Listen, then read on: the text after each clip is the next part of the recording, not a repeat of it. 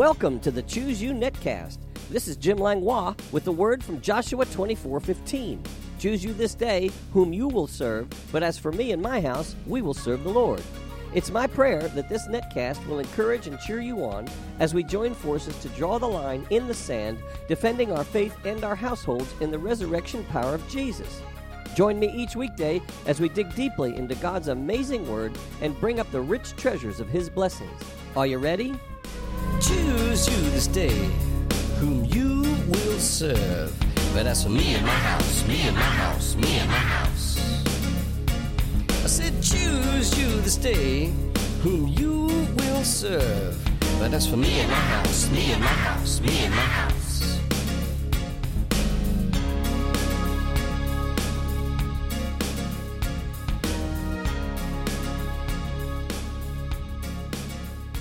Good morning, NetWorld, and thank you for tuning in. We're continuing in our series called Proverbs chapter twenty-four, verse ten, which says, "If you faint in the day of adversity, your strength is small." And as we said yesterday, that sounds pretty harsh. It sounds a little bit uncompassionate. And where's the love and where's the back massage?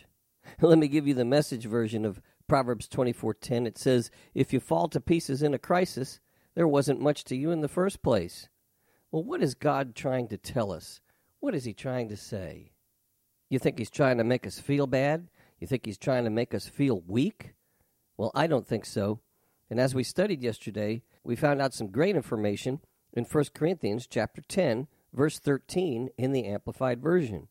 It says, "For no temptation, no trial regarding as enticing to sin, no matter how it comes or where it leads, has overtaken you and laid hold on you that is not common to man. That is, no temptation or trial has come to you that is beyond human resistance and that is not adjusted and adapted and belonging to human experience and such as man can bear." You see, God's really put a governor, a restriction on temptations and trials that can be brought by the kingdom of darkness. And that governor says, and his restriction is, that we cannot be tempted beyond our ability to resist. Well, if this is true, and it is, then there is nothing limiting us except ourselves. So when we think about Proverbs twenty-four ten, saying in the Message version, "If you fall to pieces in a crisis, then there wasn't much to you in the first place," then there's some things we need to know. And the first step is to know that God will never allow us to be pushed past our limit. He will always be there to help us come through it. But then there's a second step we need to understand also. It's simply this, to know how to be abased and live in straitened circumstances, and know how to enjoy life and live in abundance. And we found yesterday that the secret of facing every situation is contentment. We read that in Philippians chapter four, verses eleven through thirteen in the Amplified Version. So let me read that again today. Paul says to the Philippians, "For I have learned how to be content, satisfied to the point where I'm not disturbed or disquieted in whatever state I am." Now listen to these next words. Paul says, "I know how to be abased and live humbly in straitened circumstances, and I know also how to enjoy plenty and live in abundance. I have learned in any and all circumstances the secret of facing every situation, whether well-fed or going hungry, having a sufficiency and enough to spare, or going without and being in want. I have strength for all things in Christ who empowers me." He says, "I am ready for anything and equal to anything through Him who infuses inner strength into me. I am self-sufficient in Christ's sufficiency." Wow, what a great word from the Apostle Paul. So, step number two is learning how to be content in whatever state we are in. Now, just because we're Christians does not mean that life is a pie in the sky. However, as we learned yesterday, by faith we can overcome the world, according to First John five four, and the word world in the Greek is kosmos, K O S M O S. It's where we get our word cosmos, C O S M O S, meaning the universe and everything in it. If our faith can overcome the universe and everything in it, then our faith in God can face our circumstances and get us through them. Step number one, Know that God will never allow you to be pushed past your limit. He will always be there to help you come through it. That's in First Corinthians thirteen ten. And step number two, know how to be abased and live in straitened circumstances, and know how to enjoy and live in abundance. So the secret of facing every situation is contentment. But I'm going to give you a third step today, and it has to do with King David. It's where he strengthened himself in the Lord his God. It's found in First Samuel chapter thirty, verse six. It says, Now David was greatly distressed, for the people spoke of stoning him, because the soul of all the people was grieved, every man for his sons and his daughters. But David strengthened himself in the Lord his God. Now let's take a few minutes to read the story of how David got to this point of distress and trouble, and I'll make some comments along the way. First Samuel chapter thirty, verses one through four. Now it happened, when David and his men came to Ziklag on the third day, that the Amalekites had invaded the south and Ziklag, attacked Ziklag and burned it with fire, and had taken captive the women and those who were there, from small to great. They did not kill anyone, but carried them away and went their way. So David and his men came to the city, and there it was, burned with fire, and their wives, their sons, and their daughters had been taken captive. Then David and the people who were with him lifted up their voices and wept until they had no more power to weep. You see, everybody, including David, were completely overcome. This town meant a lot to them. But continuing in First Samuel chapter thirty, verses five through six, And David's two wives, Ahinoam the Jezreelitess and Abigail, the widow of Nabal the Carmelite, had been taken captive.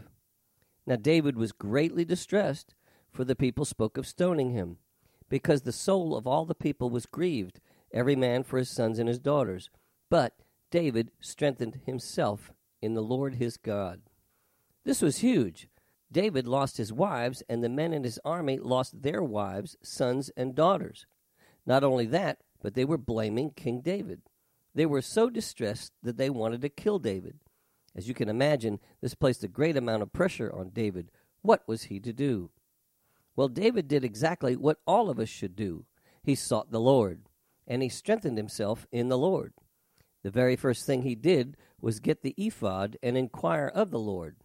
Well, what's an ephod? Vine's Complete Expository Dictionary says this.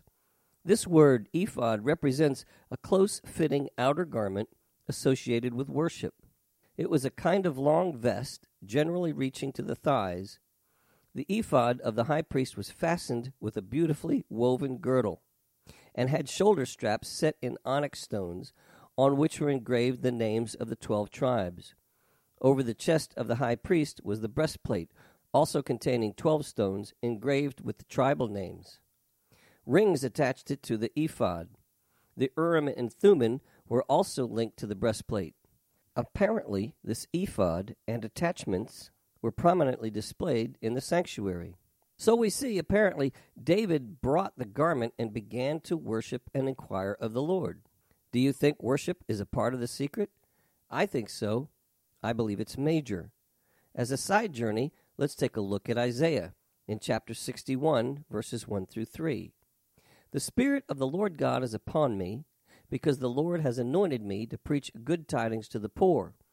He has sent me to heal the brokenhearted, to proclaim liberty to the captives, and the opening of the prison to those who are bound, to proclaim the acceptable year of the Lord, and the day of vengeance of our God, to comfort all who mourn, to console those who mourn in Zion, to give them beauty for ashes, the oil of joy for mourning, the garment of praise for the spirit of heaviness, that they may be called the trees of righteousness, the planting of the Lord, and that he may be glorified. Just think, the garment of praise for the spirit of heaviness. How does this relate to us? We could say it this way: get your praise going, get the word of God, and inquire of the Lord. And now continuing in First Samuel chapter thirty again, verses seven through ten, Then David said to Abiathar the priest, Ahimelech's son, Please bring the ephod here to me. And Abiathar brought the ephod to David. So David inquired of the Lord, saying, Shall I pursue this troop? Shall I overtake them? And he answered him, Pursue, for you shall surely overtake them, and without fail recover all. So David went, he and the six hundred men who were with him, and came to the brook Besor, where those stayed who were left behind. But David pursued, he and four hundred men, for two hundred stayed behind, who were so weary that they could not cross the brook Besor. Oh my! David's army started with six hundred men, and now he only has four hundred. But the Lord spoke to David and instructed him in what to do. Yes, there is nothing like a word from the Lord. Remember Proverbs twenty-four ten, if you faint in the day of adversity, your strength is small. Let's continue the story in First Samuel chapter thirty, verses eleven through sixteen. Then they found an Egyptian in the field and brought him to David, but they gave him bread and he ate, and they let him drink water. And they gave him a piece of cake of figs and two clusters of raisins. So when he had eaten, his strength came back to him, for he had eaten no bread nor drunk water for three days and three nights. Then David said to him, To whom do you belong, and where are you from? And he said, I am a young man from Egypt, servant of an Amalekite, and my master left me behind because three days ago I fell sick. We made an invasion of the southern area of the Cherethites in the territory which belongs to Judah and of the southern area of Caleb, and we burned Ziklag with fire. And David said to him, Can you take me down to this troop? So he said, Swear to me by God that you will neither kill me nor deliver me into the hands of my master, and I will take you down to this troop. And when he had brought him down, there they were, spread out over all the land, eating and drinking and dancing, because of the great spoil which they had taken from the land of the Philistines and from the land of Judah. Amazing, think of this. God uses one of the enemy's servants to betray their location, an Egyptian who helped burn Ziklag. And then continuing in First Samuel chapter thirty, verses seventeen through twenty, Then David attacked them from twilight until evening of the next day. Not a man of them escaped except four hundred young men who rode on camels and fled. So David recovered all that the Amalekites had carried away, and David rescued his two wives. And nothing of theirs was lacking, either small or great, sons or daughters, spoil or anything which they had taken from them. David recovered all. Then David took all the flocks and herds they had driven before those other livestock, and said, This is David's spoil. David had only four hundred men, and four hundred of the enemy were so scared they fled on their camels. David's small army attacked, and other than the wimpy four hundred, none of them escaped. Everything that was lost was recovered. Everything. Once again, we're out of time, but we'll continue with this story about David tomorrow. Same time, same place. I call you blessed. You have been listening to the Choose You Netcast with Jim Langlois. If you have enjoyed this program, you can find out more about Jim Langlois Ministries on the Master's House website at t m h now dot org. That's t m h now dot org. On the Media tab, you can listen to many more messages, subscribe to my daily devotional emails, and follow the link to my blog site. If you'd like to write me or become a financial partner with this ministry, my address is The Master's House, Post Office Box one five six eight, Mechanicsville, Virginia, two three one one six. That's The Master's House, Post Office Box one five six eight, Mechanicsville, Virginia, two three one one six. Online donations can also be made at t m h now dot org, and my email address is pastor jim at t m h now dot org. This is Jim Langlois saying be blessed, you and your whole household. Until next time. Choose you this day, but that's for me and my house, me and my house, me and my house.